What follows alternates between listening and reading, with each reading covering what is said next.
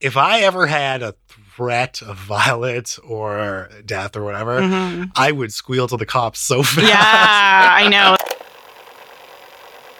This is VANCOLOUR. We're rapping West Coast.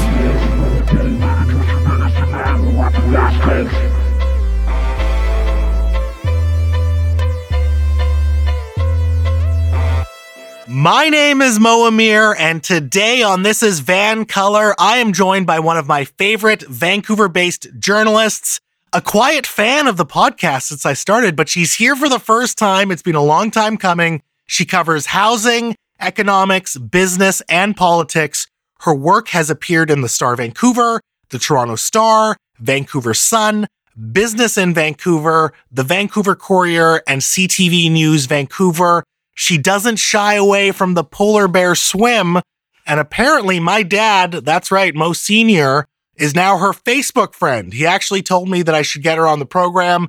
She is the Tyee's downtown east side reporter. She is Jen St. Denis. Jen, how are you? Hello, Mo. I'm good. And yes, I did accept your dad's request to friend me. Did you figure it was him or did you Yeah, think- yeah, because it says Mo Senior, and I know you're Mo Junior. So I think it just says Muhammad Amir, but I'm sure you could have figured it out. Yeah. yeah, I figured it out. I've recently just let it go on Facebook. I used to keep it all personal, and now I'm just like friending everybody, and because it's part of my working the downtown east side beat, I'm that's how I'm kind of managing that. So it's just all public now. Yeah, it was so weird. He was like, "Oh yeah, I made friends with this Jen St. Denis. She has amazing work. You should get her on the podcast." I'm like, "I literally just booked her. Like we didn't. I'd already done it before he he came to me, so it was just a weird coincidence. I didn't know that he was reading the Tyee, but apparently he is. Have you ever interviewed your dad on the podcast? I would listen to that. Oh, we would get canceled so fast once he uh, unleashes his opinions. The world wants to know what Mo Senior thinks. he does this amazing thing on Facebook. He's really mixing it up in the Facebook comments on news articles these days. And he does this amazing thing where he ends each opinion with, This is my view. Like he just is I very like it. clear. He's already got a tagline. This is most senior's view. It's a most senior original take. He wants to be very clear. So yeah, he's mixing it up, but it's cool that he I didn't realize that he was aware of the Tyee or didn't seem like his style, but he's he's reading it. I think more people are reading the Tyee than ever, and it's it's really exciting to be there at this point. It's it's really we're really doing amazing work, and Mhm. I love it there. It's been great. Awesome. What a fucking week to kick off 2021, hey? Um, yeah, I can't even remember what even happened. Like the other day, I was yesterday, which was Friday. I said to my hu- I turned to my husband and I said, "What day did the Capitol riot? Ha- was it Thursday or like I literally couldn't remember?" And um, it's been crazy in local politics too. Like there's just been so much going on. Yeah, I mean, we're a week out from New Year's, and that just feels like forever ago. so long ago. So so that that feeling that we had in 2020 that it was like the longest year is just it hasn't stopped. Oh, obviously, I mean over. it was just. I guess that was. A, I mean, it was nice to say like goodbye 2020, but that was just a that was just something that we did to make ourselves feel good. I think. yeah. so there is this dialogue that we're seeing in this first week of 2021 like oh my god what a shame what an embarrassment. The world is bananas. And you know we have seen history unfold before our eyes. It is concerning. There's an element of it that is obviously sensational. And it is an embarrassment what's happened at least in, the united states. But when people say that there's this part of me that goes hey, you know what else is really shocking? Like stuff that's happening in our backyard. And this idea that we're this world class city and we have all these challenges and a lot of things that we're indifferent to and we just kind of look past. Like that's embarrassing to me in a lot of ways. And I'm guilty of it. I'm not, you know, on my moral high horse here, but I just feel like it's fine to be outraged about what's happening in different countries, but there's so many things here that warrant outrage and concern and just even just introspection of is this who we are as a society or as a community? And so that's why you're here.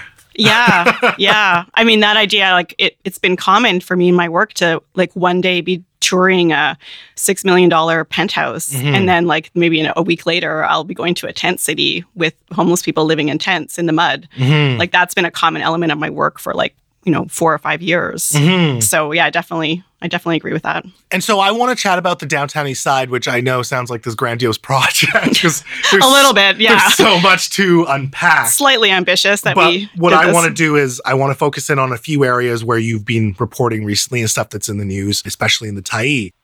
I want to start with these two hotels. The Regent and Balmoral hotels in the downtown east side in the city of Vancouver. When they were first built, these were like luxury hotels, right? They were the jewels of the city. Yeah, they were places where, yeah, lots of people would come and stay when they were in Vancouver. They were part of this, uh, you know, bu- a bunch of, of hotels that were built around this time, like a Mhm. century ago. Um, and back then, when you built a hotel, you know, you'd build you'd build a room, and it would have like a shared bathroom. Um, you know that. Uh, the, the, all the guests would would use the same bathroom, Hmm. which was normal. And you know, I'm sure that we've on our travels, we probably stayed in places like that, hostels or whatever. Yeah. Um, and that was considered normal at the time. And yeah, the Balmoral especially was was a fairly fancy hotel back in the day when it was first built. so, can you explain very briefly? I know we can probably spend the whole hour on this, but just briefly the history of these two buildings from luxury hotels to the point where this very notorious Vancouver dynasty, the Sahota family, ends up owning these buildings. yeah, well, so first of all, I guess the thing we have to kind of put in context is that there's a lot of these kind of buildings. They're called now they're called single room occupancy hotels. Mm-hmm. So they, but they are that legacy. Most of them are about 100 years old. They were built in that older style of these hotels that were built to house, you know, like all all sorts of people, workers, um, loggers, people who are working in BC's resource industries back at the turn of the century. Um, and they kind of have just stuck around. And now, you know, years, decades, and decades later, um, they're mostly concentrated in the downtown east side, and they offer the lowest cost housing to people. So now they're um, some of them are publicly owned by um, the government or by nonprofit operators and operated by them. Um, about half of them are still in private hands, and Mhm. they tend to be uh, where people who are making the least amount of money in the city live. So people who are making uh, uh, social assistance on social assistance benefits or disability benefits, um, and they welfare kind of calculates that they should be people should be spending $375 on rent and so if you can imagine like rent in vancouver and how how expensive rent in vancouver is Mhm. so if you if you get social assistance or disability um, it's sort of like the only place you can find and the problem is that these buildings are aging they're not really set up for modern living and they're not really Mhm. set up for people who have a lot of um, you know who are who are often high needs have have a lot of um, people who may be using drugs regularly Mhm. um, people who may have men- mental health problems, and a lot of those people are living in those buildings. Or if you can imagine, like in a very small room, um, having to go out and share a bathroom with a bunch of other tenants. Mhm. Um, so it's just not ideal. They've and it's been hard to keep them properly maintained. And in some cases, it's because uh, you know the welfare rate doesn't give you much money to maintain your buildings. In other cases, it's sort of apparent that some of the landlords have really done this as a strategy. And I would say that these two buildings, the Regent and the Balmoral, over the decades, there's been like so many infractions with the building code. Um, the city has fined the Sahotas, this family that owns the Regent and the Balmoral, and several other hotels. Uh, they fined them so many times, taken them to court so many times that it sort of has become this pattern of where it's obvious that this particular landlord is just not, you know, has over decades has not kept their buildings up to, you know, safe human habitation standards. Right. So, one thing I want to quickly clarify when we talk about the welfare rate, that is social assistance that the government of British Columbia gives to people on social assistance. Yeah, that- so they give them this rate. It, it varies um, depending on like whether you're single or in a um, relationship or have kids or whatever. But Mhm. they give you this um, this the rate, and then for a single person, um, out of that money, it, they're supposed to. They say that the the shelter rate, so the amount that you're sort of allocated for rent out of that is three hundred and seventy five dollars. And one of the problems is that that hasn't re- really gone up that much for Mhm. decades, right? It's been sort of stuck. at so that are rate. they paying if you're staying at one of these SROs? Are you paying $375 a month to stay there or does it vary or? Some i mean a dwindling number you are um, but the, one of the problems with with these buildings is that the they've actually been gentrified. Like people have been um, buying them up and doing very sort of surface renovations Mm. uh, when tenants leave, and then the price goes up a lot. And so it's still the same thing. It's still a very tiny room. It may have been given a little bit of a lipstick renovation with people sharing bathrooms, but it may be as much as you know between. I don't know, 800. I've heard as high as $1,200 a month. Really? Yeah. Wow. Yeah. And some of them. when we talk about this shift from these SRO buildings, some of them are hotels, like you said, some of them housed workers. When was that shift from that era to social housing, public housing? I don't exactly know like when that whole shift happened. I mean, people talk about in the 80s is sort of when the downtown east side started to kind of change and decline a, a little bit with um, especially with the introduction, I think, of crack cocaine and drug use becoming a lot more prevalent in the Mhm. neighborhood. Um, I think it had, I, I think it was a process that happened over a number of years, so a number of decades, but definitely like through the 80s and 90s. I think we saw the area kind of, you know, if you think about it in that time too, the 80s and 90s and early 2000s, there was also a lot of gentrification happening throughout the city as Mhm. well, where other other like low cost accommodation, whether it was rooming houses or or older ho- older apartment buildings, were kind of being bought up and either renovated or or torn down. So Mhm. there's been this kind of continual process. We also had this. Um, you know, 30 year era where we didn't really build any more social housing. We had like a social housing boom in the 70s, and then we didn't build anything. So I think what you've seen over the decades is the downtown east side kind of being this smaller and smaller area of where we kind of put the poor people. Um, and I'm saying I, I don't mean like literally, although in some cases, like I have heard of like people who, when they were homeless in other areas of the city, I have heard them say that they were picked up by the cops and put in the downtown Really? east side. Yes. Wow. Um, I reported on that recently. It was a story about a man's Christmas tree and what it meant to him. So you can look that up on the Tyee, um, Huh. Jack Gates's Christmas tree story. so Um, quite literally pushed literally like he said yeah. they literally like kind of picked him up and drove him down to the downtown east side and that's and he's like and that's how i ended up in the regent hotel and i was Wow. just like jack that's heartbreaking um so yeah so when you think about just how did the downtown east side get to be where it is um, i think we have to think about what's happening in the rest of the city what's Mhm. you know all these different factors um, it's also important to realize that um, a huge number of people who live in the downtown east side are indigenous Mm. and a lot of those people have had um, effects from those colonial, those horrible colonial practices like residential school, the Mhm. 60s scoop. Um, people dealing, and a lot of those people are dealing with deep, deep trauma. Mhm. Um, so we have to also recognize that that is a huge part of why um, the downtown east side is the way it is, why it has the problems it does, why it has kind of um, all these things kind of coming and mixing and colliding in here. So there's it's complicated and it's it's sort of hard to explain in like just a few minutes, but yeah, No, there's all there's all these things going on there. And I guess I want to focus back on these hotels and the Sahota family. They own several properties, the Sahotas. Yeah, they own lots of properties. They have a huge property portfolio. Yeah. At what point did they start owning these buildings in the downtown east side, particularly the Regent and, and the Balmoral? I can't answer that question for sure. I know that the I know that the Balmoral, the last property title was registered in for them for the Sahotas. The Mhm. last property title was registered in 1991, but I don't know if they owned it before and there was some sort of change. Um, so yeah, I don't I don't have that answer. I know that they've owned them since the early 90s. And this family, they're a weird bunch, right? Yeah, like they're they're, yeah. multimillionaires, but they dress down, and I think Mhm. that's actually being nice in terms of how they dress, considering the wealth that they have. One of them was caught eating at the Carnegie cafeteria, which is meant to provide low cost food for low income people, which is, you know, for someone of that net value or net worth is very strange for him to be eating there. I heard a Canadaland podcast that you were on that they're hoarders, even in their mansion, you know, it's filthy or, or whatever. They're a strange family, right? Yeah, I've spent a lot of time personally, like just trying to understand their motivation. Um, it's you know, you always have this experience when you're covering the Regent and the Balmoral. They're they're very very elderly at this point. Although one of them And we're talking about three of them in there's general. three of them. Although so there's two, I think two brothers and a sister, uh, but and they're in their 80s and 90s. But the Mhm. sister died recently, Okay. and there is a daughter as well. Um, but I don't really know much about her. So, but she is involved in the business as well. Um, so yeah, they're just. It is curious. It is, you know, you kind of wonder because they're always in the in the media. The, there's been tons of reporters who have looked into them and done investigative stories. Like I'm not Mhm. the only person to kind of get obsessed with these buildings and these Sure.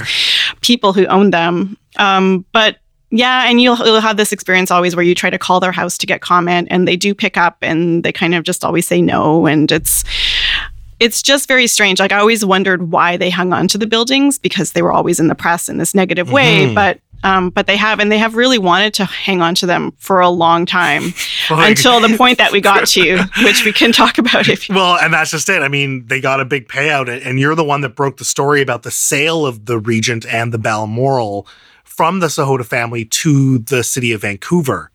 What was the state of these buildings at the time of the city's purchase? Because I believe the Balmoral was condemned in 2017 2017. and the Regent was condemned in 2018. Yeah. So, what is the state of these buildings, and and can you describe this this sale to me?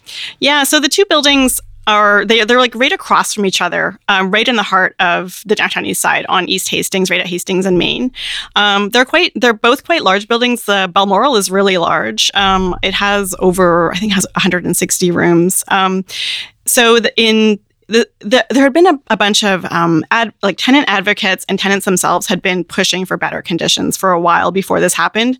They had tried to start a class action lawsuit, just like saying that the city was the city had not been enforcing its own standards of maintenance bylaws, which means that it can, if there's a problem, they can go in, do the repairs, and then bill the landlord back. Mhm. And so the tenants were saying the city has never used this tool. We've been going without heat and hot water. These horrific, um, you know, rodent and pest infestations, Mhm. like just a laundry list of horrible problems, including fire safety concerns, um, for years and years. And so, oh, but what happened was that the city kind of after that, the city did go in and inspect the buildings, and we're like, oh, the Balmoral especially, the Balmoral is about to fall down. So, um, Also, structurally, it's structurally just- there's there's a rotten beam in the basement and then they what they said was that the the floors underneath the bathtubs were so rotten that if they had filled up the bathtubs they were worried that the bathtubs would crash through the floor wow. um, this raises all kinds of questions for me about why it took so long for these problems to come to light because that doesn't and i talked to tenants who were like oh yeah there's mushrooms growing from my walls and there were really horrible problems with mold in the balmoral Right. um, so after that, so that was in 2017, in June 2017, and they um, closed the Balmoral. They they worked really hard with BC Housing to to rehouse everybody. That is one of the Mhm. good parts of the story is that they were able to rehouse everybody. Uh, they shut it down a year later. Kind of the same process with the Regent, kind of the same problems. I think there was the bath, the bathroom floors this, had the same issues with rot, um, and so they did kind of this did the same process a year later, almost to the to the day. Um, and then they started this expropriation process, and the city had never tried to use its expropriation powers this way before Mhm. to deal with what they called blight, which sounds like a really old fashioned term from like clearing out a slum or something. But um, yeah, so the city started. But I just want to be clear: these two buildings are empty, they're empty right they now. for a couple of yeah, they've been empty for a couple of years. and yeah. by condemned, it means they have to be torn down. No, I know this. So techni- I think technically, when you say condemned, it means they have to be torn down. So I guess we should say um, they're they've been declared not fit to occupy.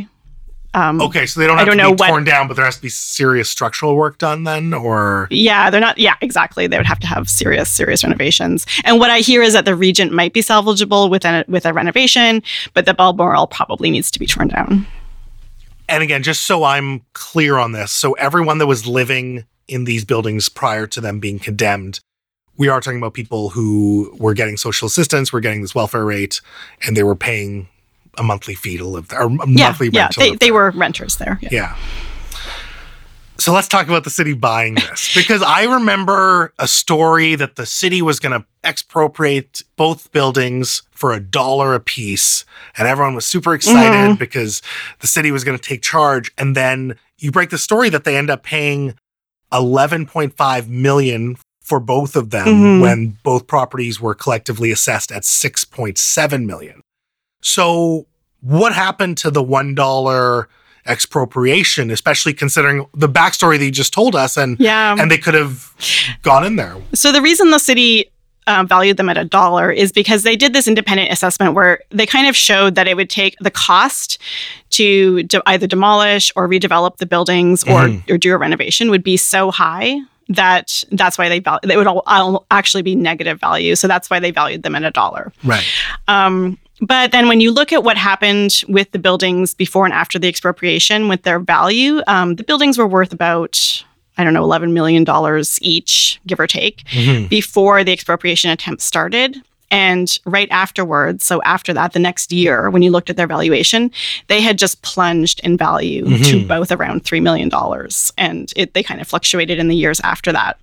So when you're talking about the city would still have to pay fair market value, even if they're expropriating. So then they were just, I think they were, what my guess is that they were just kind of at, at that point, they were kind of in this negotiation period where they were trying to figure out what, how to get these buildings and kind of going through this negotiation. Um, and one thing we should note is that the Globe and Mail has reported, like based on this memo that they got from the city, um, the city had uh, pegged the cost of expropriation at at least $7.5 million um, to go through the court or to give fair market value. So um, when we talk about what was it, was it a fair value? I mean, I think there's, it's good to question it. It's good to know what it was that they paid. The, the Sahotas tried to keep it secret. That was one of the terms of the deal. Why would they try to keep it secret? What do they care? I don't, I don't quite know, actually. I Because I can see why the city might want to keep it secret. the but city and the city did not want to keep it secret. Yeah. Like city councilor councilors have been pretty clear in the media that they would have rather it just be transparent because it's Sure. a it's a taxpayer funded purchase. Yeah. So yeah, I don't, I'm not quite clear on that. I think it probably has something to do with um, you know people who are in business trying to keep their business affairs under wraps for competitive reasons. Maybe Mm. that would be the reason. Um, but whether or not it was fair, I don't. I don't really know. It I, like the the value had been fluctuating so wildly, like I say, and it even went down. Like most recently, when I looked at it, it had gone down even further. I guess my problem is not so much the valuation or paying fair market value. It's trying to understand why this idea of expropriating the buildings at a dollar was even floated in the first place. Like there must have been some basis where they said, okay, this is actually possible to just go in, expropriate it for these various reasons. So there must have been some basis and then that basis fell through, right?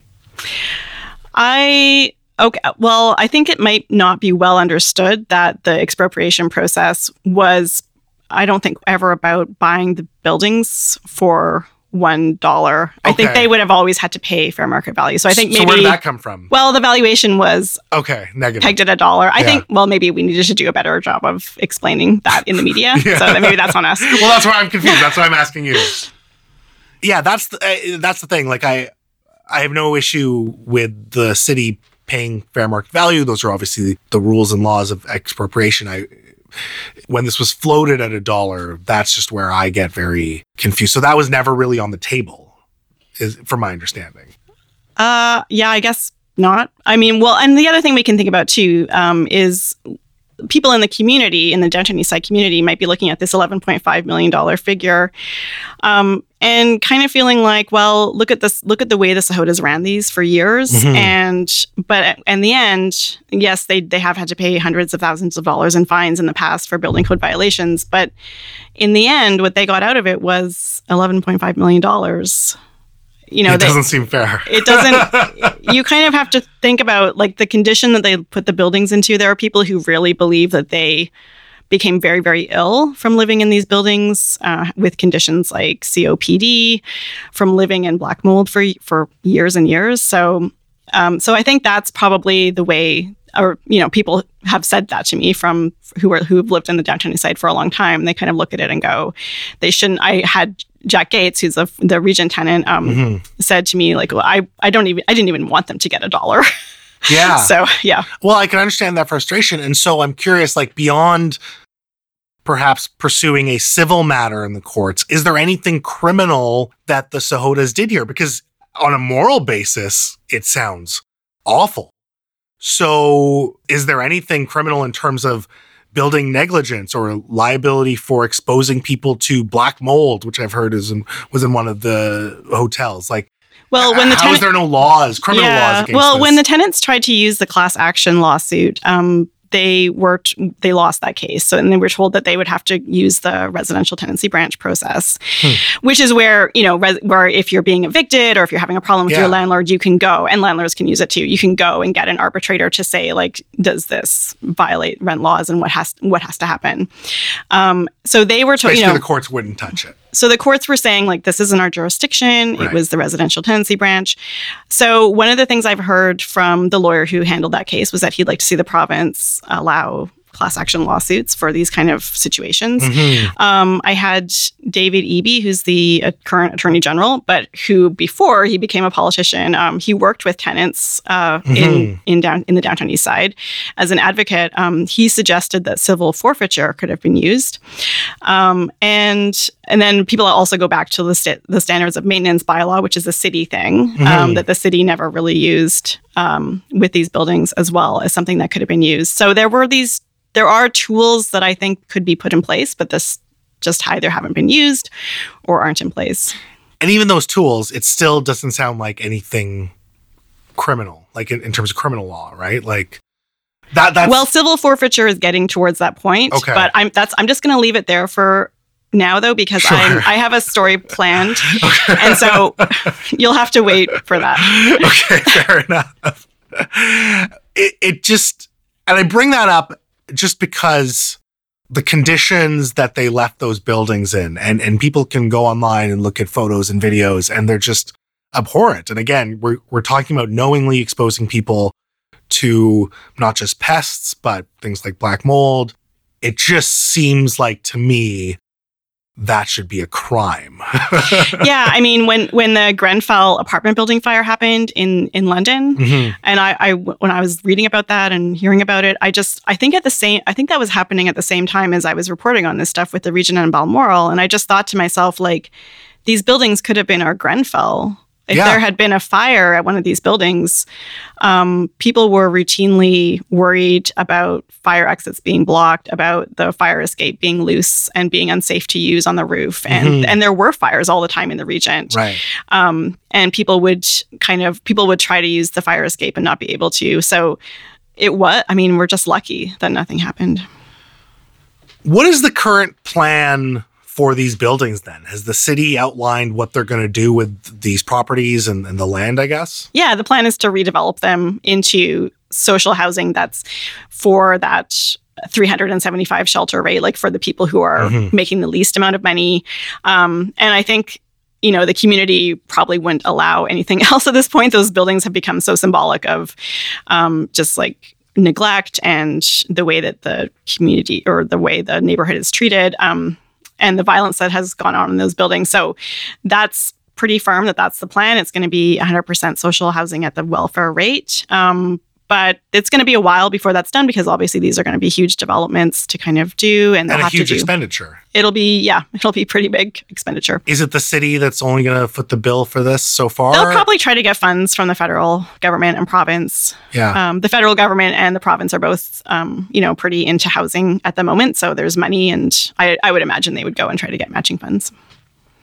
when we talk about public housing as a whole, and, and certainly there has been uh, a lack of public housing development, I, I believe from the 90s onwards, is this what it's actually going to take to bring back public housing, overpaying for old buildings and then reconstructing them? Well, there's been other. I mean, this isn't the only public. Uh, this isn't the only social housing that's being Sure. built right now. There's actually like a resurgence in interest in building social housing on both the provincial and the federal level.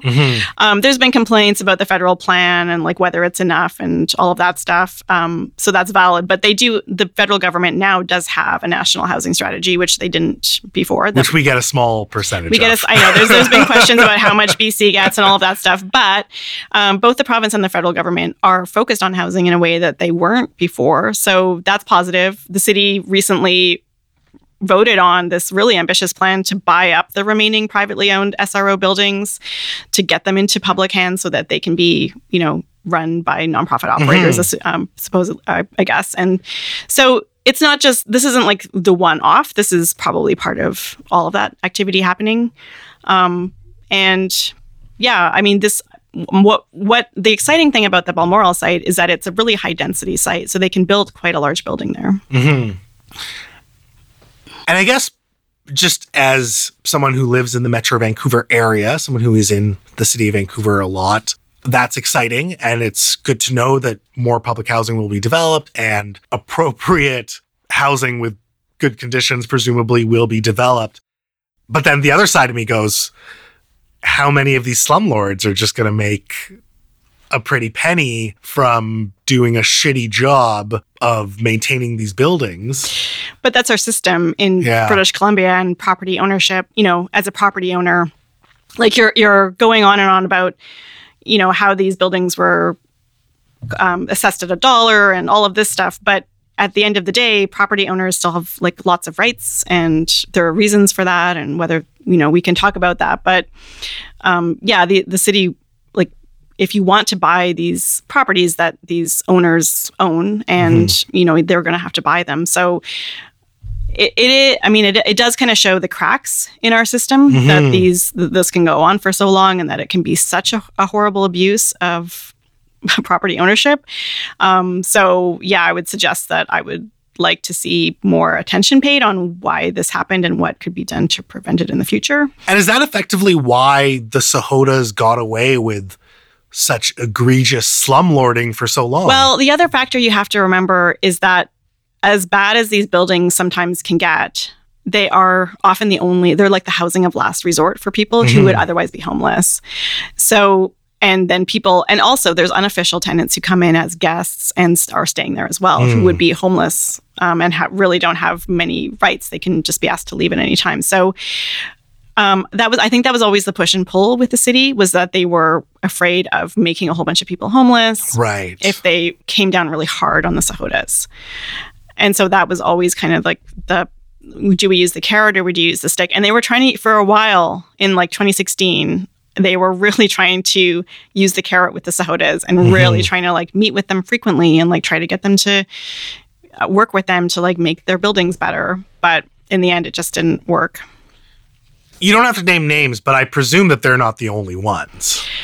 Yeah, I'm. I'm not really comfortable naming names in this situation. I said you don't have to, yeah, but- there, I mean, there's obviously a number of them. Um, I just don't want to raise allegations without kind of giving you know giving them a chance to comment and all of that stuff. But yeah, there's a number of them, and they're not not all SRO operators or owners are bad people. Some of them actually run their buildings well. Um, Mm-hmm. So I don't want to tar everyone with the same brush. Um, My point is, this isn't isolated to the Sahotas. No, There it's definitely not. in the city No, it's definitely not. similar issues. Yes. Yeah.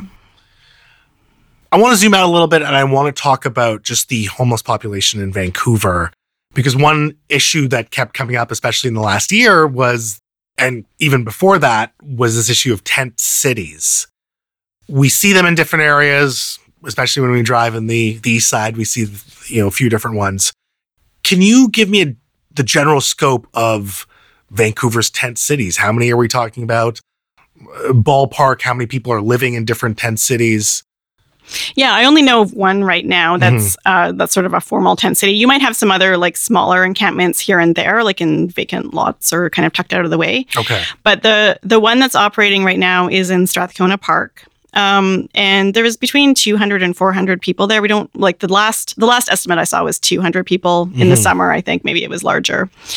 Um, I guess that's an important distinction too. There's a difference between a tent city, quote unquote, and just an encampment. Yeah, right? when we're talking about the one that's in Strathcona Park right now, it's it is they went there under some organizers like who decided to go there, and Hmm. then there there are these a couple of organizers, main organizers who are supporting them, and a bunch of volunteers who have things set up like a food tent and various things and like a ceremonial fire that's always Mhm. tended. So, um, yeah, so when we're talking about a tent city, there's it's it's it is quite an organized uh, thing. Uh, the one in Strathcona Park. Sure. As opposed to just like an encampment with a few people Yeah. who have tents up. Yeah, Okay. which is which is also common throughout the city. so Strathcona keeps coming up in the news. Yeah, you, you said, you know, there's about 200, maybe 400 people. And I think what I found fascinating is, is you just sort of alluded to it's, it is sort of organized. Like there's a food tent, there is a warming tent, there's a shower site. there there's not yet that the Oh, warming tent and the shower sites are uh, coming from BC Housing, but they're not in place Oh, yet. okay. So these are actually provided by BC Housing to those air, to that tent city. They are after a lot of asking for them and lobbying. They're finally being and and as the first step in get in decamping the camp. So, so Jen, I know we've chatted in the past. I'm very dumb, so you have to explain this well to let's me. let's go back and just let's go back and just talk about what happened like so Yeah. so there was for a long time so keep in mind that there's been a tent city in an organized tent city in Vancouver since 2016 Mhm. and it is, it hasn't been the same tent city. I don't want to make it sound like that, but there has been a tent city in various places, like vacant lots, since 2016. It's and then they've moved around. So then uh, there was a tent city in Oppenheimer Park for two years that Right. got finally got shut down uh, in May of 2020 um, because of COVID. They Mhm. said it wasn't safe, and so they made a big effort. BC Housing like leased and bought a whole bunch of hotel rooms and made a really big effort to relocate people from that camp to those hotel rooms. Mhm. But some people still didn't want to go to that housing and they ended up at this parking lot beside Crab Park that was owned by the Vancouver Port Authority. So the Right. Vancouver Port had a pretty easy time of going to court and getting an injunction to get them boot them out. And then in in June, they moved to Strathcona Park because they had been booted out of Crab Park, the Okay. parking lot. and I pre- and I appreciate that that time on that. That makes a little more sense. I guess where I'm confused is so they're adding facilities to Strathcona's tent city, but at the same time there is a plan to decamp them. Yeah, so it's sort of a slow motion plan as far as I can figure out, and I don't even really know where they are in terms of getting. They want to. So what they want to do is have alternative housing in place Mhm. that they can offer to people. This is how they always do it. It's like the game plan that they always have. They kind of get a bunch of housing in place that they then go and offer to people. You know, obviously people don't have to go to those places, so that's Mhm. always kind of a struggle. And then they try to kind of reduce the amount of people there. Or in the case of Oppenheimer Park, they actually fenced off the entire park Okay. And, didn't let people back in at all or anyone else use the park. And what's the situation with Strathcona Park? So the city earmarked $30 million to address homelessness because homelessness rose during the pandemic because Mhm. people weren't allowed to be guests in SRO rooms and all these things. So we have more homeless people. Um, and so there's a couple of sites that have been mentioned, but I don't really know what the status is. So one is the 2400 Motel, the other is the Jericho Beach Hostel. It's just Mhm. um, properties that the city already owns that they could make available right away. But I don't know what the status is with that. And so we know that they want to get this plan in place, and as part of the as part of that plan, they're putting in some more amenities like a warming tent and a shower site. Um, you know, keep in mind that people have been asking for these for six months, and they're only now just getting them, and it's sort of like as part of they seem to wait until they kind of had this sort of plan in place to start decamping the tent the, the site. But it's it's very i mean it's very confusing. It's very slow moving. It's obviously a frustration to both the people who are living in Strathcona Park and the people who live around it Yeah. so yeah And I want to be clear. I mean, my confusion was I- I'm all for giving people services like a warming tent and a shower site. I guess my confusion was just like, oh, we're adding these facilities, but we're also decamping them at the same it's time. it is confusing and it is Yeah. and it's yeah and it, it is sort of like you know there's there's sort of this different rhetoric around like are we at the point where we just need like a permanent tent city or some sort of like managed tent city with with like amen- more amenities but a kind of like horror of going in that direction because we don't want to have a permanent tent city in our city that which is understandable and doesn't seem sustainable Yeah. but then like do we just not give services to an existing tent city and um, just let people kind of be in the cold and what do we do? So it's it's just this hard thing to figure out and I'm going to allow you to editorialize as much as you want here now, but you often hear it in the media the city needs to just shut this down. And I always, just as a knee jerk reaction, again, I'm very dumb, but as a knee jerk reaction, I go, okay, great. But then where do those people go? Yeah. like no one asks that follow up question, which I always find bizarre. But what do you say to people who go, these are public parks Mhm. and they're being overrun and this is not fair? This needs to be shut down immediately and we have no leadership that's doing that? What's what's your response to someone who who comes with that kind of anger or backlash? Well, I'm actually pretty sympathetic to people who say that people shouldn't we shouldn't have huge tent cities and parks because right Mhm. now, especially with COVID nineteen, it showed how important our outdoor spaces are, and that's true for people who live in Strathcona. That's true for people who live in the downtown east side. You know, they should be able to use Oppenheimer Park. It's currently completely closed off. Um, it's probably not ideal to have tent cities in public parks. Uh, there's they're just not set up for it. Um, but yeah, you do you do have this dynamic of when they when people are pushed off of sites. So like like, the parking lot near Crab Park where they tried to go and they were they were got an the port, got an injunction really quickly. Well, if you like close it down right away, then people are going to move to another site. So Mhm, if you close, exactly. yeah, if you close Strathcona Park down right away, and there's been all these um, with public parks, it's more complicated too because there's been all of these court decisions over the years that you can't you can't um, not allow people to camp in parks if there's no other alternative place for them to go. Mhm. Um, so it's legally they're kind of would be have a hard time doing it as well. Um, so it's just very complicated and um, and I do you know the the like length of time it's taken to deal with Strathcona Park and figure out a plan too. I have to say I question that because it has taken kind of months and months and there's been these you know when Is council there a jurisdictional issue where keep is, yes, there is, the because city park- the- council the- and there's disagreement between park board and the city council there's been there's been kind of like tussling over that jurisdiction since oppenheimer park um, Mhm. where like he- a couple of years ago the mayor was trying to wanted the park board to apply for an injunction to clear oppenheimer park and the park board refused to do that so that set up a kind of a conflict um, it's probably would be the same dynamic in Strathcona Park. My guess is just because the park board is still has the same kind of political makeup. So it's kind of a mess. I guess this is how I describe it at this point. Yeah. and we'll get into media narratives a little later, but one of the narratives that comes up is that these tent cities are dangerous. Setting aside COVID, you know, where Yeah. obviously a pandemic can spread, I I just want to talk about this idea. Like, obviously, if you're a resident in the area, I think it's also fair to say, you know, this is not a sustainable situation, as you said yourself. And you will have concerns, but what are the concerns around crime and safety in the tent city and around the tent city? Yeah, I mean, there have been a lot of really disturbing incidents that have happened in tent cities. Um, advocates who support tent cities always point out that the same kind of violence happens in, like, say, an SRO, and Mhm. that people just don't see it as much. So I guess we should say that.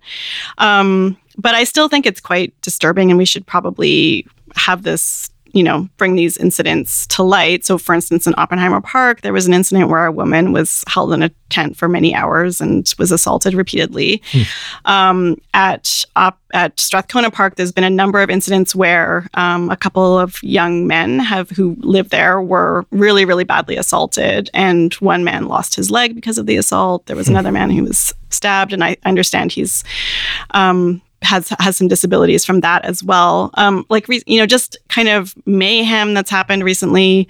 Apparently, the most recent incident was a man drove his car through the through Strathcona Hmm. Park, the tent city, and ran over a tent and injured a couple of men who were sleeping in that tent.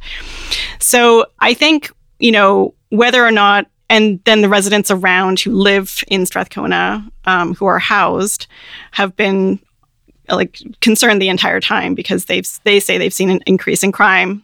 Um, and break-ins and that kind of thing. So Mhm. I, it's not an ideal situation. It's it's it's dangerous for the people who are living in the tent city. It's dangerous. It's you know the residents also have this concern. Um, so it's yeah, I think it's I think it's valid to say that it is dangerous. Um, whether it's valid to say we need to shut it down right away, or you know, I- like if what like, I just question like what is the solution? We have to look at the solutions being proposed, and just questioning like is this really going to make things safer for people? Like what is the you know the end solution is housing for everybody probably, Yeah. but that's difficult. So what I'm gathering is, and, and please add more or correct me if I'm if I'm wrong here. What I'm gathering here is that you know the solution that they ha- that they've planned is the correct solution because it is about decamping people and finding people more stable housing options. But intrinsically, there's that can't happen overnight. It, t- it does take time, but then also there is a lot of Well, delay in doing it. I Is don't that- know. I mean, why like Oppenheimer Park, they moved really quickly to to like secure hotels and they even bought a hotel on Granville Street. Um so, So I'm, there political so I'm not then, clear. I'm not clear on why it's taking so long. But the actually. plan, but the plan you agree is correct, or, or sure. I mean, what they've sense. said, what Yeah. they've said they want to do, that seems like they're trying hard. I mean, the, the And other say they, the city, the city. yeah. Yeah, the other wrinkle to show in here to throw in here is that a lot of the people that I speak to who have lived in the tent who live in the tent city now, like quite a few of them have had supportive housing or have had housing and it just and they've either been evicted or it just hasn't worked out for them. So just to add in a whole other wrinkle here is that when we talk about getting people housing, that's also not that simple because I think we need to l- really think about why the housing isn't working out for them and Mm. think about that as well. So there's that wrinkle. There's a lot of wrink- It sounds like you're saying it's it's just taking too slow. They could, it could be faster. The process. So, I mean, I know it's complicated to find buildings, and I don't want to, you know, if I had that job at the city, I know it would be really probably hard. And Mhm. it, but it does seem to, you know, they have sort of made these movements like earmarking $30 million to deal with the problem. And then, and that was in October. And now, months later, we're kind of like, well, the situation is the same. So, what's going on here? So I'm going to ask you two questions. These are not what I think we should do, but there's certainly things that I've heard in the public sphere. The first is why not force these people into supportive housing? What's what's the argument like cuz you I mean, we we agree that Because legal, have to go legally, you can't do Okay. that. yeah. I mean, but there's a lot of talking heads that say you should do it. we are skating close to this idea though that has kind of come to the fore this year uh, where people are openly just saying like let's institutionalize people Right. so i mean i think we if we're really going to talk about that we need to really talk about what exactly are we talking about when we're talking about that what you know what the, canada's history of institutionalizing people who have mental health uh, have mental illness or have cognitive disabilities how's that gone i would suggest it didn't go that well um, and there was a reason that's people have been de-institutionalized. Um, so yeah, if we're skating towards that territory, then yeah, let's just talk about it. Let's have a conversation about that and the history. there's a lot more that I want to get to, but because, and that's what I was getting at, because this solution has kind of been thrown out there, and we've seen political parties basically throw out this solution, whether directly or implied. They've sort of said, oh, they need to be put into care. You know, they'll put it that way. Why doesn't that work?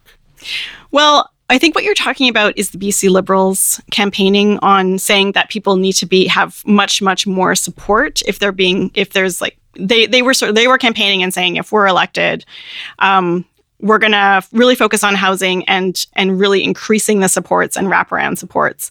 And um, one uh, one housing op, um, advocate said to me, like, you have to be really careful when you're using that language that you're not, if you're like putting in so many rules and not make, making people feel um, anxious and uneasy in their own home, then that's also not ideal for keeping people housed. But some people do need more support.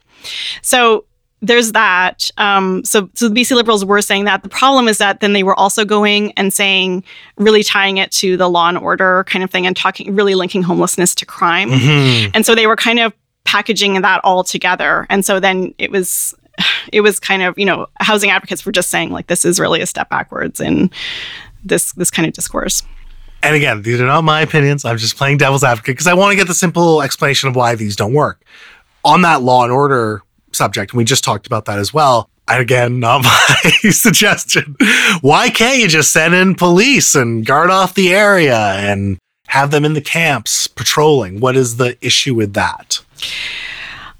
Well, I think police do go to the ci- to the tent city quite a bit, um, but they're the relationship between the people in the tent city and the police is pretty fraught. Um, I'd say the entire, like most of the people I, almost all the people I talk to who live in the downtown east side don't have a really fraught relationship with um, the Vancouver Police Department and feel like they're over policed and just have a lot of problems and ex- really bad experiences. So, Mhm.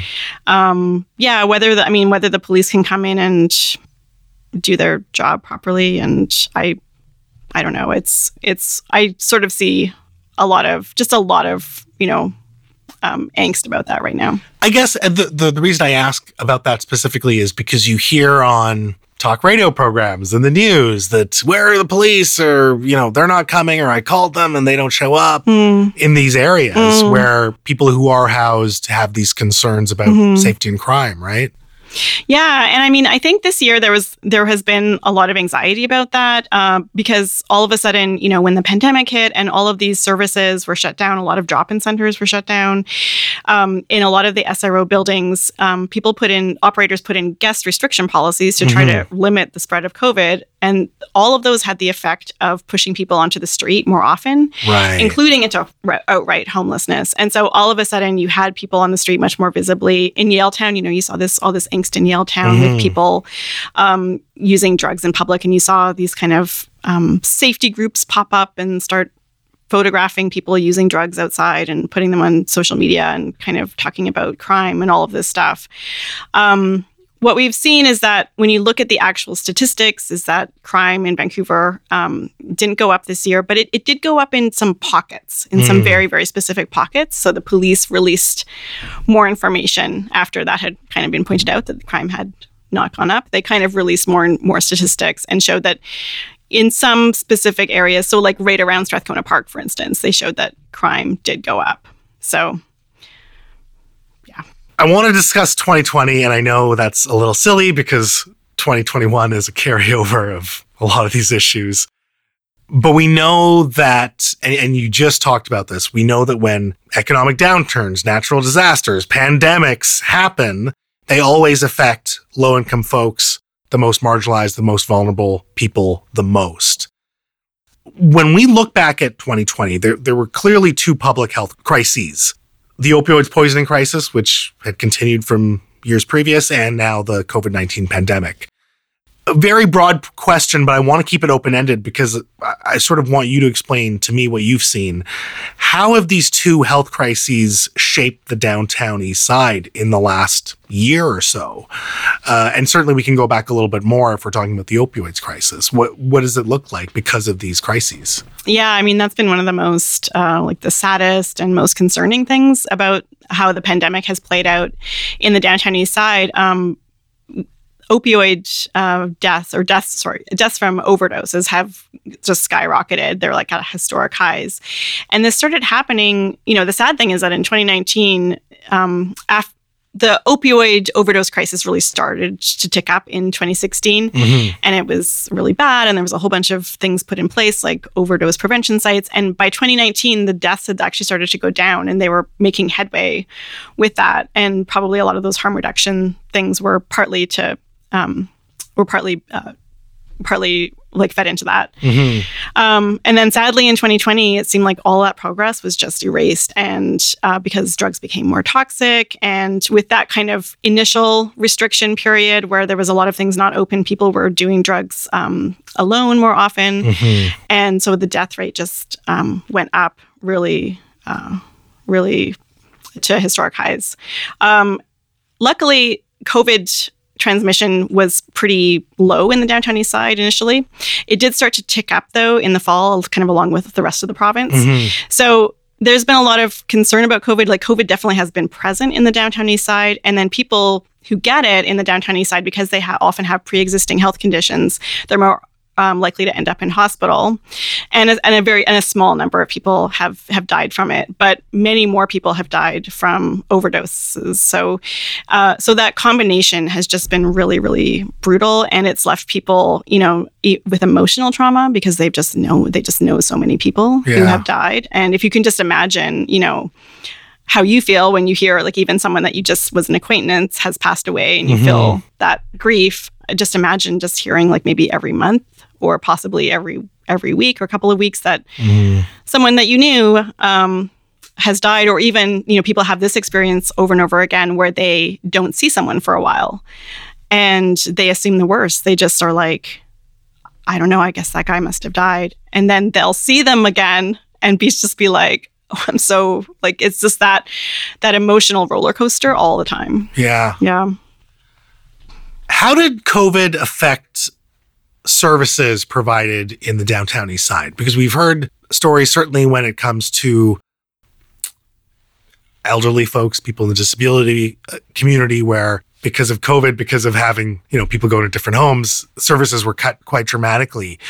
Were services cut in the downtown east side for these people? Yeah, initially, initially it was a lot of things were cut back, um, Mhm. and that included like drop-in centers, and you know some of these drop-in centers um, cater to really marginalized populations, so like like sex workers, and that's maybe the only place they feel comfortable, and um, then your only inside space where you feel comfortable is suddenly not open, and you know how would that affect you? Um, so that did happen initially, like the Carnegie. Carnegie Community Center was closed. Um, it, they were still like doing things like passing meals through to people outside. Um, you know, a bunch of different drop-in centers, and and then also just like the guest restrictions in the buildings that came in all of a sudden. You know, that would that also affected people, so they all of a sudden weren't really able to get in to visit their relatives who might be in another building, and in Mhm. some cases, you know, that relative died of an overdose, and then they're they're left thinking, well, what if I had been able to go in? So there was all of that was happening. I would say in the earlier part of the pandemic in the spring, um, things have mostly opened up, or they found workarounds. So a lot of outdoor spaces have opened, um, but things are still not back to normal. So it's still affecting people, and there's still like a lot of need for um, bigger outdoor spaces for people to gather that are warm and dry. And you know, if you think of a day like we've had recently, with just like freezing cold, pouring rain, and Yeah. thinking about people who don't really have adequate an adequate space to go, like that's just gonna affect people's health and mental well being so much. And again, this is an area where we can just go on for hours probably, but talking to you now, I'm just getting the feeling that things are stagnant or getting worse in the downtown east side. Like it sounds like there are some plans there and and, and they're pointed in the right direction sort of, but you're not giving me a ton of hope in terms of you know, oh, you know, this is going to be a long-term project, but we're going to make people's lives better in, in five to 10 years. I'm just not hearing any of that. Yeah, well, I mean, I think one thing we have to think about is that uh, the community is still, I mean, from what I can see, the community is still strong. Mhm. They're really interested in advocating for themselves. That's what I've found working this beat is that there is a lot of interest in them bringing up issues that are happening to them that maybe other media isn't covering. There is a lot of interest in kind of talking about things and for them to push for change. Mhm. And so that, I mean, that gives me a ton of hope. Um, and there, you know, there are things that are happening that are hopeful. Uh, there's um, there are like new drop-in services coming online. So, for instance, Wish, which runs a drop-in center um, right in this neighborhood in Gastown uh, for sex workers, they're going to be opening up another center on Kingsway, which is also where um, a lot of uh, sex workers work. And there's nothing up there now, so they're they've Mhm. gotten funding to open up another drop-in center. So that's good news. Um, but it is, I mean, it has been it has been kind of stunning of just like how big of a hole the pandemic ripped in that kind of social fabric Yeah. and that it is continuing and it sort of it does sort of continue to feel reverberations and when you think that we're kind of oh, the other good news is that the downtown east side has been prioritized to get vaccinations so that's good news um, but when you think that we still have sort of months more to go before everyone is vaccinated and this pandemic is over quote over Yeah. whether or not that's going to happen um, it, do, it do, can get a little overwhelming at times Yeah.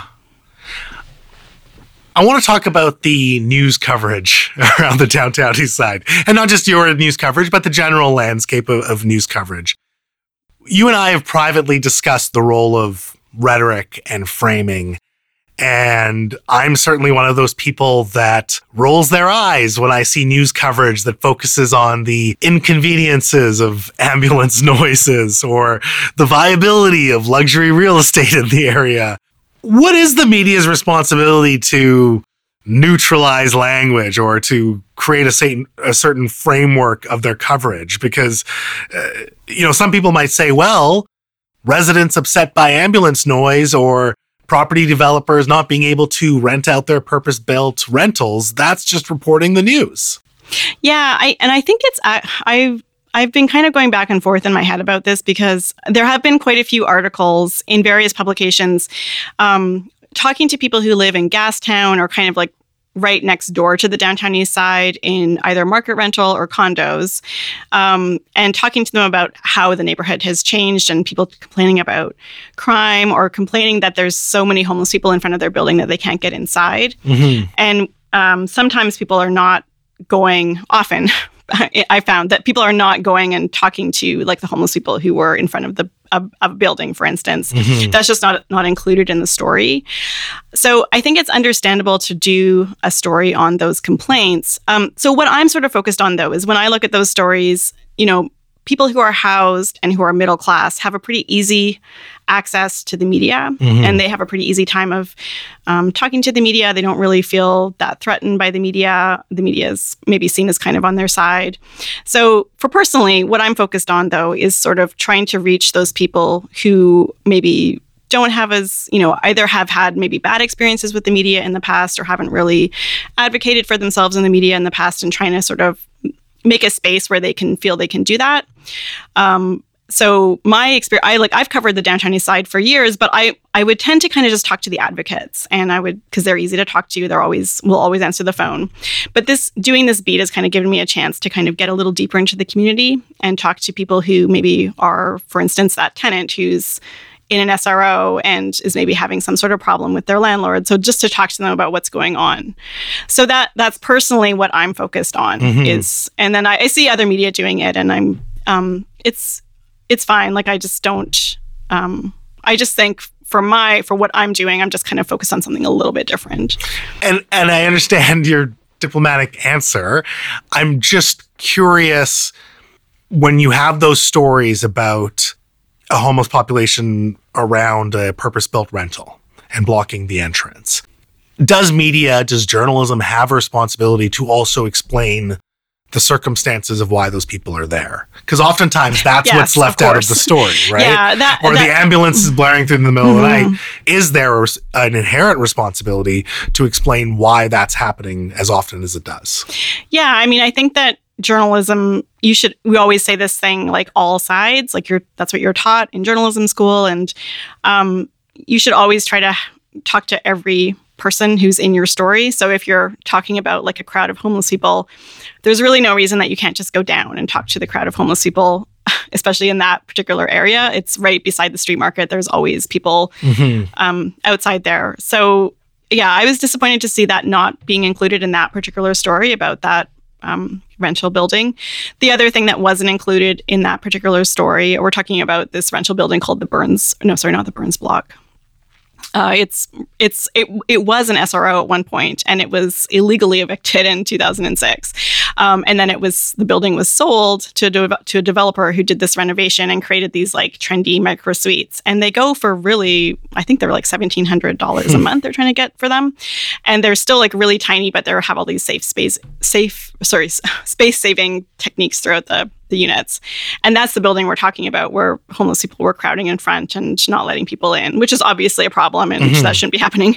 Um, so all of that context was not in that article, that particular article, and whether or not maybe the journalists were just uh, rushed that day or just didn't have time or under some sort of other pressures to publish, I don't know. But yeah, I would have liked to have seen a little bit more context and at the very least just going at the very least talking to an advocate who could you know at the very least because there's a bunch there's like wendy pedersen and there's who advocates for people who live in sros mm-hmm. there's karen ward who's a downtown east side resident who's a community activist who's always willing to opine mm-hmm. and will often answer reporters calls. So at the very least those people could have been involved in that story. And I'm not trying to demonize media or journalists or anyone specifically. I'm just asking a question Is this a widespread problem where, when covering the downtown east side, a lot of this context is not included in these in this news coverage? I've been surprised at some of the coverage I've seen this year around the downtown east side because for a long time, um, because the downtown downtown east side is has at some points been really really closely covered. For instance, um, around the uh, Pickton William Pickton trial, which is um, where he targeted women living in the downtown east side, and you know Canada's first injection site. Like sometimes really really big news stories happen, and there has been a lot of discussion about how not to report. You know how the damaging thing does that media has done, which is like photographing people without their consent or just kind of um, filming them as if they're like in a zoo, as people say, Mhm. um, and that that's bad, and we don't want to do that. Um, so I was there's been a lot of discussion over the years, and, and then I felt like a lot of the coverage we were seeing this year across like many different media pla- um, media outlets was a little disappointing, just because it didn't have that extra context. Um, so yeah, I'm not really sure why that was happening. But one other thing I can say is that newsrooms are totally hollowed out these days, and everyone is under pressure, and Sure. everyone's rushed, and that that's also a pretty bad situation. So One thing we did start to see pop up, and you've alluded to this already, is these community groups. There's one in particular that that has made the media rounds, Safer Vancouver, but there's other ones as well, and there's a lot of online groups. And they're quite angry. They're doing a lot of the things that you mentioned, taking photos of people without their consent and posting them, and it's it's, it's gross to me. what are they proposing? What do they want? Yeah. Okay. So I I thought about this a lot, and I so they were this group kind of formed after the people Safer from Vancouver? Safer Vancouver uh, seemed to form, or their Twitter account became active after the people from Oppenheimer Park, who had been living in the tent city there, Mhm. were moved to this hotel, the Howard Jan- Johnson Hotel um, on Granville Street. And so, and that's not in the downtown east side, that's in like downtown, kind of adjacent to Yaletown. And there was initially, there was a lot of concern about that. And people were like, we weren't consulted because they weren't consulted. They were, it was an emergency and they just Mhm. moved people um, into this hotel. And so there was a lot of concerns about like, open drug use that people were seeing and needles in parks and all that kind of stuff. Um, that seemed to just really snowball through the summer. And there was a, yeah, the Twitter account was very active. And then it kind of changed. And all of a sudden there was this spokesperson and who was sending out press releases.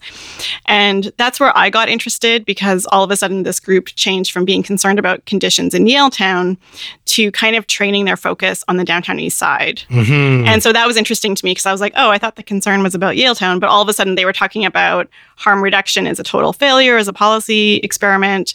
Um, we need an audit of the downtown east side, like Right. the all the agencies that do work there, um, kind of suggesting that money isn't being well spent because there's still these social problems. And so that's when I kind of got involved and started talking to them. So I talked to their their spokesperson, whose name is Dallas Brody, and she just said some things that I I feel I just feel like they're quite extreme and that most people uh, probably wouldn't agree with. So she was talking about taking people who have like mental health problems or or, or drug addiction problems and institutionalizing them. So she suggested that, and she sort of emphasized like far away from cities.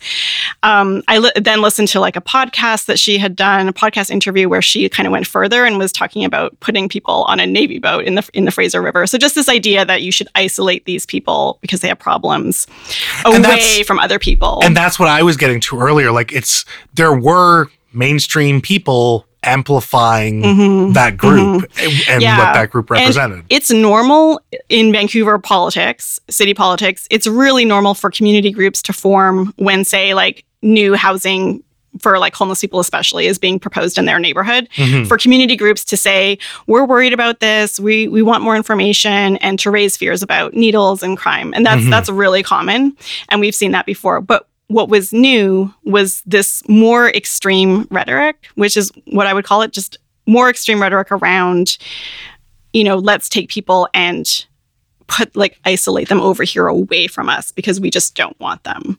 Uh, so that to me, that was what I was seeing was di- quite quite different.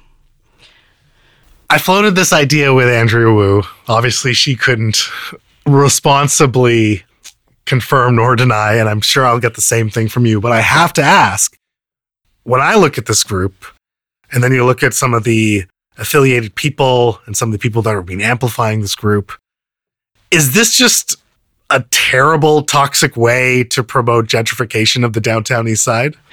Um, well, I don't know if people are doing it with that kind of intent that you're suggesting, but I do think that there is an element there of that. And I'll kind of go through why I think that. So there is this other, there's this podcast host um, who his name is James Faulkner, and he runs this this podcast that Dallas Brody, the Mhm. spokesperson or former spokesperson for Safer Vancouver, after I reported on this, Safer Vancouver disavowed her. And Oh, interesting. Yeah, so that's sort of changed, and they say they're different. Um, so, so this podcast host James Faulkner has really been talking about how there's sort of two groups of people. There are like taxpayers who spend a lot of money to own real estate in Vancouver. And then there's this other group of people who are, in his words, are not really of value to society. And that's really how he talks about it. It's So anyone who's Quite- not a property owner? no, no, not. Well, he's talking about people who use drugs, people Okay. who, you know, people, yeah. Basically, he's talking about people who who are addicted to drugs. Okay. And he's really kind of like carving them off and being like, they're like a different tribe and they can't really live beside us. Hmm. And he's said this many times. He said it to council. So, Wow. um, yeah. So we, we, so when you say, see that comment, like, oh, I'm a tax paying citizen, and he's talked about how people have spent so much money to buy real estate here. And so they really shouldn't have to live beside these people. So I do think there is a sort of an idea from some of the members of this list. Some of the members of this group are just concerned about their neighborhood Mhm. and don't probably have anything to do with this. But some of them, some of the more vocal people, are really tying property values to kind of problems with living beside those people. So I do think there's something to the idea of, you know, we're trying to make the city better, we're trying to like make it nice, and these people are getting in the way. So I, I do see in some people, like definitely not all, but in some some of the people who are being really vocal about this, there is that kind of push. Wow. What set up alarm bells for me was when I started to see a developer amplify Safer Vancouver. Yeah. That's what I was like, Yeah. oh, okay, this is a real estate play. Great. Like, Yeah, and it so was that- hard not to be cynical about yeah. that. So that ties, that was Jon Stovell of Reliance Properties, and he is the one who owns that uh, rental building where the where the tenants were complaining that they couldn't get in the door because homeless people were always in front and blocking them. Mhm. And so he was really upset about that issue. And I would I would say like with reason, like that shouldn't be happening at your rental building and tenants should be able to get into their building. Um, and yeah, he was for a while he was kind of doing a lot of tweets with um, photographs of that, of the people, the homeless people in front of the building and complaining about it and taking Safer Vancouver. He stopped doing that after I reported on them, on their comments. Um, so he sort of continues. I mean, I've I've been sort of noticing that on social media, he has been continuing over the fall to kind of complain about post photos of homeless people and complain about um, lacks, you know, lacks like problems not being dealt with properly and that kind of thing. You've been framed as an activist journalist by some people, quote unquote. By a few people on Twitter, and I don't think it's even. I think they're trolls. So Okay, well, fair enough. But the Tyee has certainly, amongst certain groups, being framed as activism journalism or special interest journalism. What do you say to people who who say to you or, or talk about the Tyee and they say, "Well, you're a biased reporter. Uh, this is interest group based activism." Yeah, no one's ever said that to my face. It's always it's always on Twitter and it's like I say like I just think there are people on Twitter who try who don't like what you're saying. It, it's it's an accusation that gets leveled at you as a way to kind of try to shut you up or make you question, "Oh, am I a good journalist?" And um so yeah, so it's been I mean it's been a little like it's gone a little farther with um there was a, a Facebook group that was one of these community safety groups Right. and at one point, I guess they were mad at me and um, Garth Mullins, this other this other journalist who is who does kind of slide more on the line of like activist slash Sure. journalist, um, and Karen Ward, who's a community activist who's extremely vocal on Twitter about all sorts of things. Um, they were saying to to this group, um, you know, these are these people are kind of a problem for us, and if you notice them behaving badly on Twitter, like make sure to report them.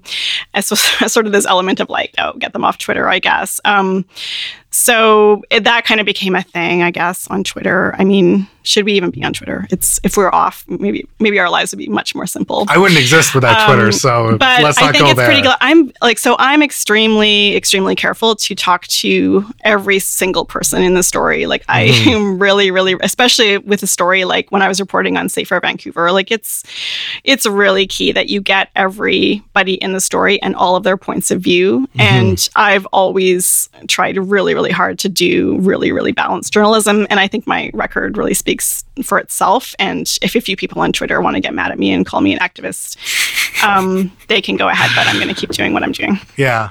And, and I appreciate that. I- guess I'm just getting at that issue of, you know, some people look at the Tyee in particular, and we can zoom out and just look at the Tyee. Obviously, I like their work. Apparently, most senior does. I wasn't aware that he was. He's usually, you know, a little bit to the right. But but people look at it and go, that's special interest group based journalism. And, and you know, I had a commentary on CKNW and I was calling out a lot of special interest groups. And one of the things I heard was, well, why didn't you call out the Tyee? And my response was, well, I think, I think they actually do journalism. yeah. Well, so I don't think there's any question that the Tyee has always, I mean, obviously the Tyee has always had a, pro, like we call it progressive, like sort of like, I don't know, like left leaning kind of outlook.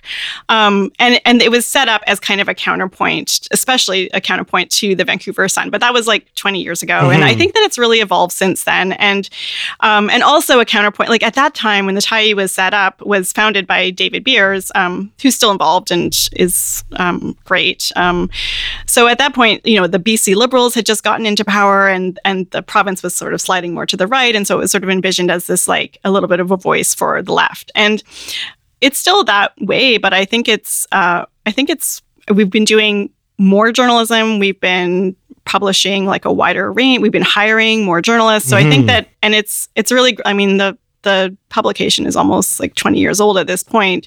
Um, so I think what you're going to find when you go to the Tyee is um, just like a really like really really in-depth articles that's kind of our mm-hmm. thing we're almost we're kind of like an online magazine you're going to find a lot of opinion pieces and we really make an effort to find opinion pieces from a really diverse set of people who writers and um, commentators um, so you're just going to find maybe a little bit of a different direction from what you might find say in the Vancouver Sun or other media, but that's okay. Like it's a, it's a media ecosystem. Mm-hmm. The refreshing thing about working there is that it's totally not a problem to cite other journalists' work, and we always have recognized that we're a media ecosystem and mm-hmm. that everybody's work builds into journalism in Vancouver and BC.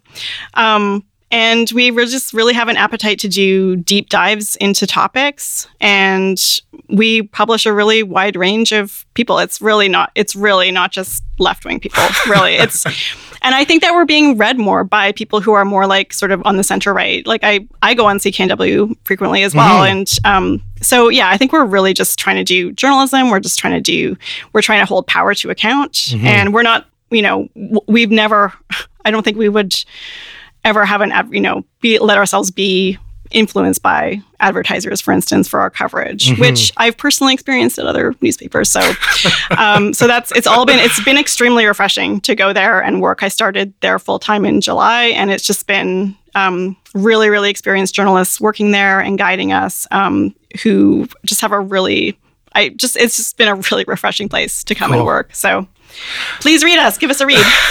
Check it out. And you might have already answered this question now, but uh, Jen, I have to admit, unlike a lot of other interviews, this was actually quite a challenge for me because you're lovely. I hold your work in very high regard. I really enjoy reading your work.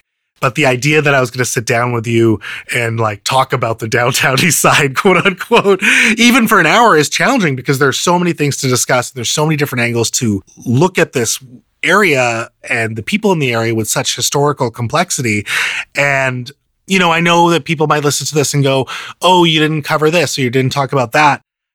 And the truth is, I had to be very deliberate in terms of approaching specific topics and specific topics that you had covered because I wanted to provide an entry point for someone who's maybe not familiar with a lot of the stuff going on, but stuff that's happening, stuff that's very current. And so I appreciate you being here. I appreciate you unpacking some of these issues with me, giving me a lot more context of what's happening in our city, in our community. So, aside from visiting the Tyee, what is your call to action?